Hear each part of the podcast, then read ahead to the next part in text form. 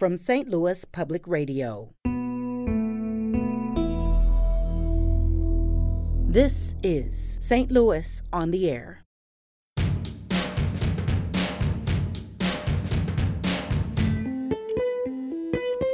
Welcome to St. Louis on the Air. I'm Danny Wicentowski. To be a landlord in Granite City means you're not always in charge of what happens to your tenants. Like many municipalities across the country, and particularly in Illinois, the city maintains a set of rules under what's known as a crime free housing ordinance. And it is not optional. Across the river, Granite City sits just north of St. Louis, and it's home to some 30,000 people. According to the city's figures, around 27% of them live in rentals.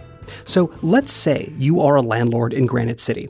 The Crime Free Housing Ordinance, enacted in 2010, says you need a rental license. And getting that license isn't just a matter of paying a fee, it means the possibility of getting a letter from the Granite City Police Department informing you that your tenants or their guests had committed a crime. For years, that situation led to a specific demand.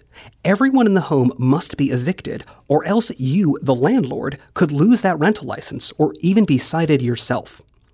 But that arrangement has changed, somewhat.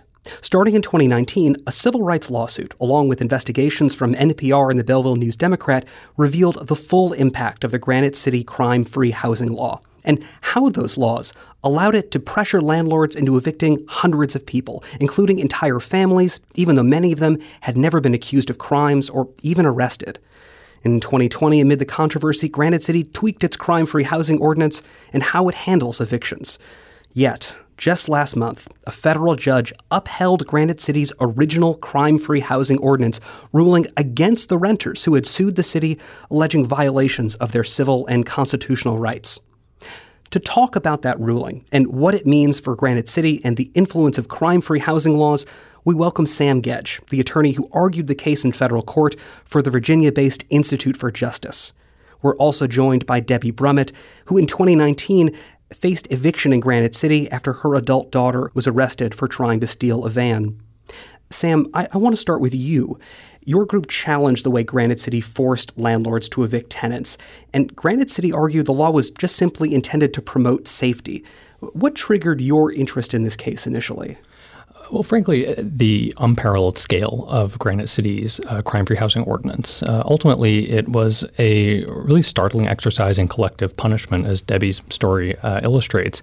Basically, the city would force entire households uh, out of their homes if any member or even a guest committed a felony within city limits. And it was ultimately a, a exercise of guilt by association, which is a threat to people's most fundamental constitutional rights.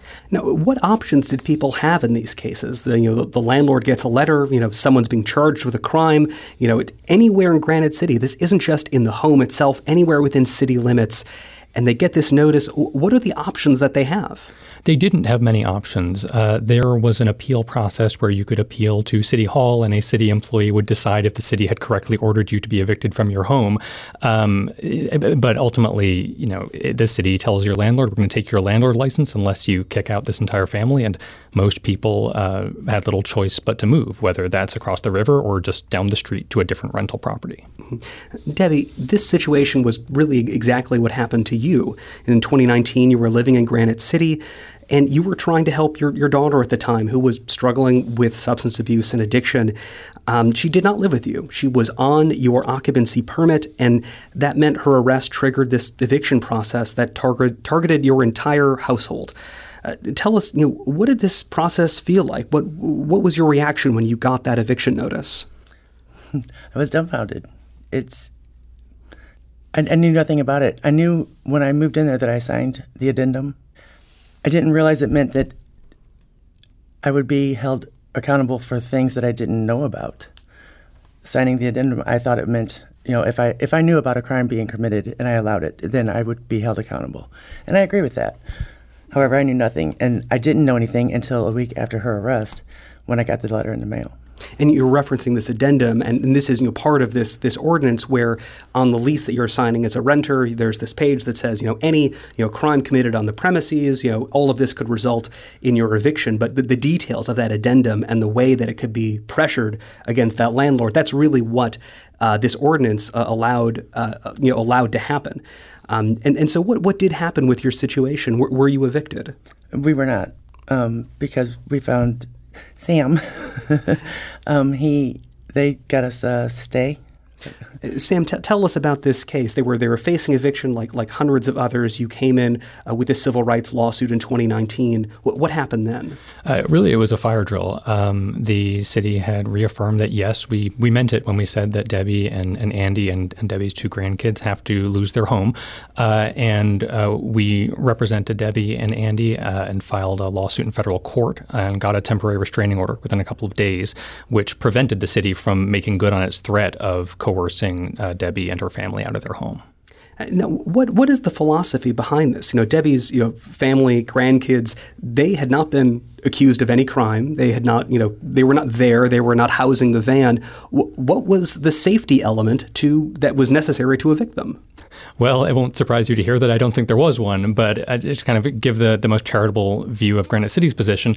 Uh, they and other cities that enforce these kinds of laws like to say that criminals are like weeds, which means that we have to pull them up root and branch. And those branches happen to be innocent wives, husbands, children, family members, uh, parents. And when it comes to cities like Granite City, those kinds of collateral consequences are just kind of the price of admission. Mm. And I, I, should mention the reference you just made that you know, the way that Granite City treats criminals like like weeds or plants. That is actually the language in their training documents that you can find that I was able to find. You know, for landlords who are applying for that rental license, they are told you need to keep crime out of your homes, and part of that is uh, keeping you know the various you know, people who are in any relationship to that crime you know however it goes or it will it will set there it has this this very particular vision of, of how to protect people uh, by removing as many people seemingly as possible. Is that fair to say? It is, and it's entirely paradoxical. And I think the cruelty is is really evident from the way you described it. The idea is we have to we have to protect innocent people in our community by making other innocent people homeless. Uh, and I think just to to describe that system is to to show how really senseless and unjust it really was, and continues to be in many cities. Debbie, I wanted to ask you, you know, these eviction cases that affect uh, so many more people than just those who are accused of crimes. Um, you no longer live in Granite City, and it's now been two or three years since this incident. You know, what how what was the impact this had on your family? It was a lot of stress. There were moments that my daughter wanted to come back after after this happened, and I would not even allow her to come to the house because we're being evicted because of this. I, You know, I didn't. I was afraid to, to let her come back. This happened to many more people than, than just your family, Debbie. Sam, you know, what do we know about the scope of this? You know, how many people had to go through this kind of situation and, and didn't have uh, someone to argue for them in court? It's a really breathtaking number. Um, you know, by our account, between 2014 and 2019 alone, for example, uh, Granite City issued around 300 of these compulsory eviction demands, like Debbie received, and for somewhere around 100 or at least 100 of them, they involved crimes that didn't even take place on the property. So you have situations, for example, where you know a family member shoplifts at the Walmart across town, and everyone in the house is forced to leave. Uh, you have a situation where uh, a man and his four children are forced to leave in the middle of winter because the man's wife was caught with a user quantity of drugs elsewhere in town. Know, the stories go on and on. Mm. The numbers on this are, are really remarkable. I mentioned that there had been a, a good number of investigative reporting. Uh, the Belleville News Democrat reported in 2020. They looked specifically at Granite City between 2014 and 2018, and they found, you know, of the 500 tenants who were forced out of their homes, you know, 239 of them, about 46%, weren't accused of any wrongdoing at all. 22 of the households, 36 tenants who faced eviction, uh, tw- they were involved with someone who called 911 just to help someone who was overdosing. Um, this seems like uh, the, the, concept of safety and protection is being lost with a, a very hard line definition. Um, how did it get to this point?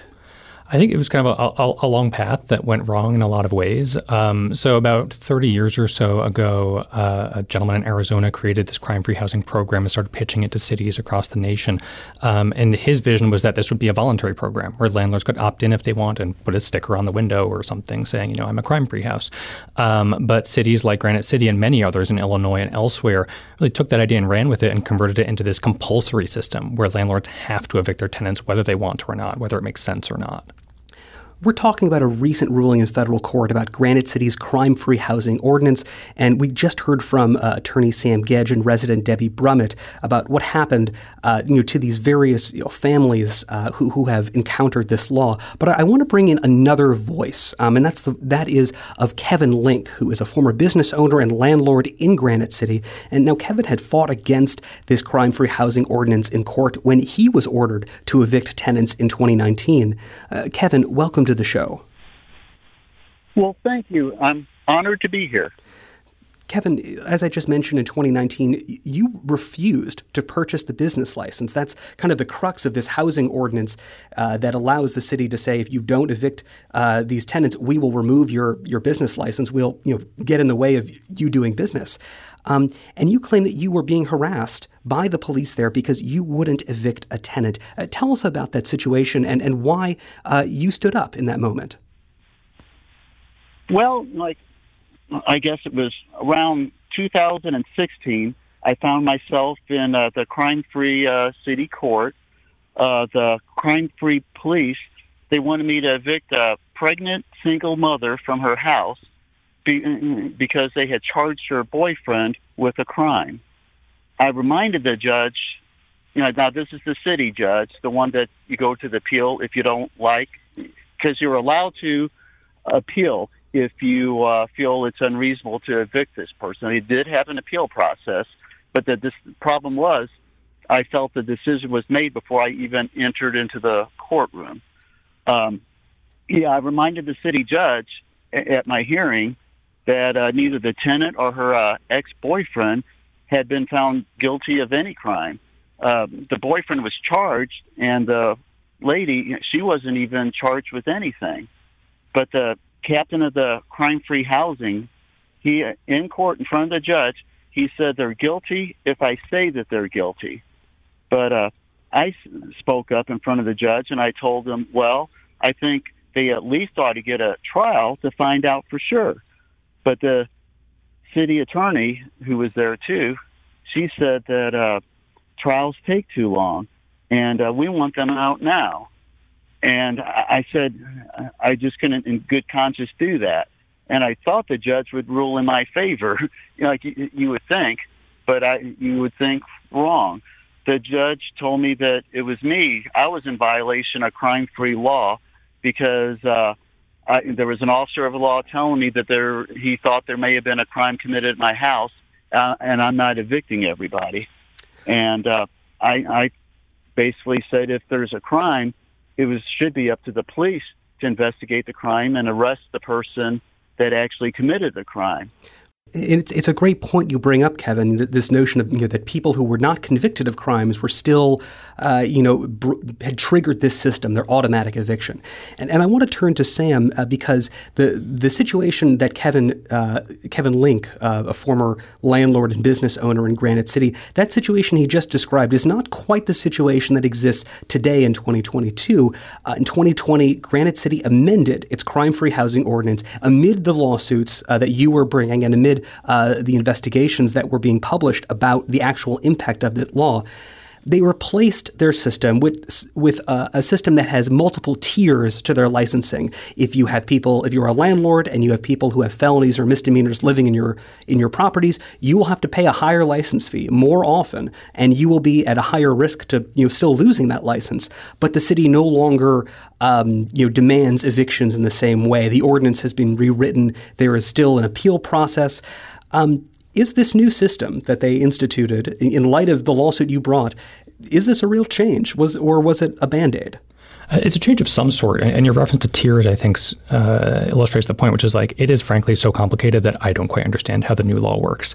Um, but I, I, think the ultimate goal is similar, which is that we're going to saddle landlords uh, and by proxy their tenants with additional burdens based on crimes that they may not have had anything to do with. Mm-hmm. So it's uh, you know, not great. And, and to be clear, you know, under the, that new system, you know, a landlord could, you know, rent their uh, a property to someone with a, a, a, felony conviction, with a criminal record, you know, someone who is facing, uh, you know, at least certain types of crimes, uh, very serious types of crimes can still result uh, in, in, sort of a demanded eviction. Um, but the, the city is still kind of making it more difficult for landlords to put people, these sorts of people, in their homes to maintain them. It is riskier. It's more expensive. It sounds like the city is still trying to, you know, reach the same goal, you know, to force these people out of these homes or to encourage it very strongly. That certainly may be the case, and I can't speak for the city. Um, but I will say that they have, even while repealing their old law, continued to defend that old law vigorously for years in federal court. And in fact, as you said, uh, secured a victory ratifying that old law just this past month. So clearly, they are interested in the concept of, you know, compulsory eviction laws or crime-free housing laws, and we're looking forward to continuing the fight against them. On that point, this federal ruling, you know, we, we mentioned at the top of our show although Granite City has changed its crime free housing law in 2020, this federal ruling from the judge says the original one, the one where evictions were the, the sort of mode of resolution for these issues, um, that is legal. That is, that is fine for the city to do. And it seems like many other uh, cities in Illinois employ similar laws. They are still potentially putting families like Debbie's and others through similar situations. Where do you go from here on this case, and, and what is left to be argued? So there's a lot left to be argued. Um, we are going to be appealing the case to the Seventh Circuit Court of Appeals in Chicago, and the one of the main grounds of importance of the case is the fact that there are so many cities in Illinois and elsewhere that haven't done the, the fancy footwork that Granite City does, um, but have instead maintained these kinds of compulsory eviction, and collective punishment regimes. Um, so we're looking forward to uh, persuading the Court of Appeals that when it comes to guilt by association, the Constitution says that's not okay. And we're looking forward to that kind of sweeping ruling having an impact on all sorts of similar municipalities.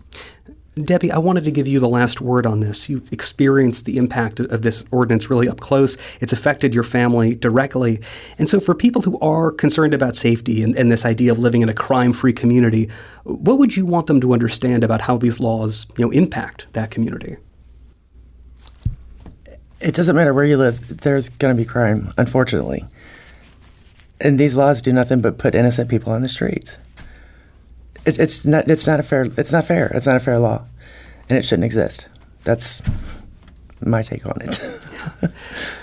Well, thank you, Debbie. I so appreciate you coming here today. Um, Debbie Brummett was a, a, former resident of Granite City uh, whose family was subject to this eviction law. Sam Gedge uh, is an attorney with the Institute for Justice uh, and has been leading this lawsuit against Granite City over this law. Uh, we appreciate both of you for being here and also to Kevin Link, uh, former landlord and business owner in Granite City. Week. This is St. Louis on the Air on St. Louis Public Radio.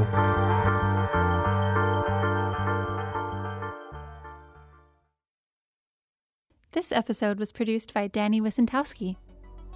Audio engineering and podcast design by Aaron Doerr. Our production intern is Avery Rogers. Our executive producer is Alex Heuer. St. Louis on the Air is a production of St. Louis Public Radio. Understanding starts here. Our podcast proudly supports St. Louis artists by using music from Life Creative Group.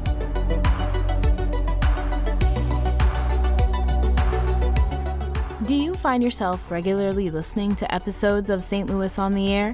Suggest us to a friend you think might enjoy our conversations and leave us a review and rating on Apple Podcasts on the App Store.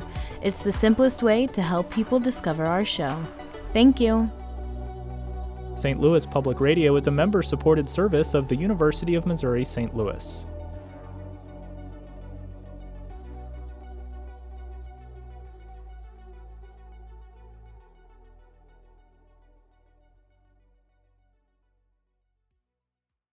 Support comes from the Missouri Forest Products Association, committed to conservation and careful management of the state's forests to make them more resilient and better habitats for wildlife. Choosewood.com.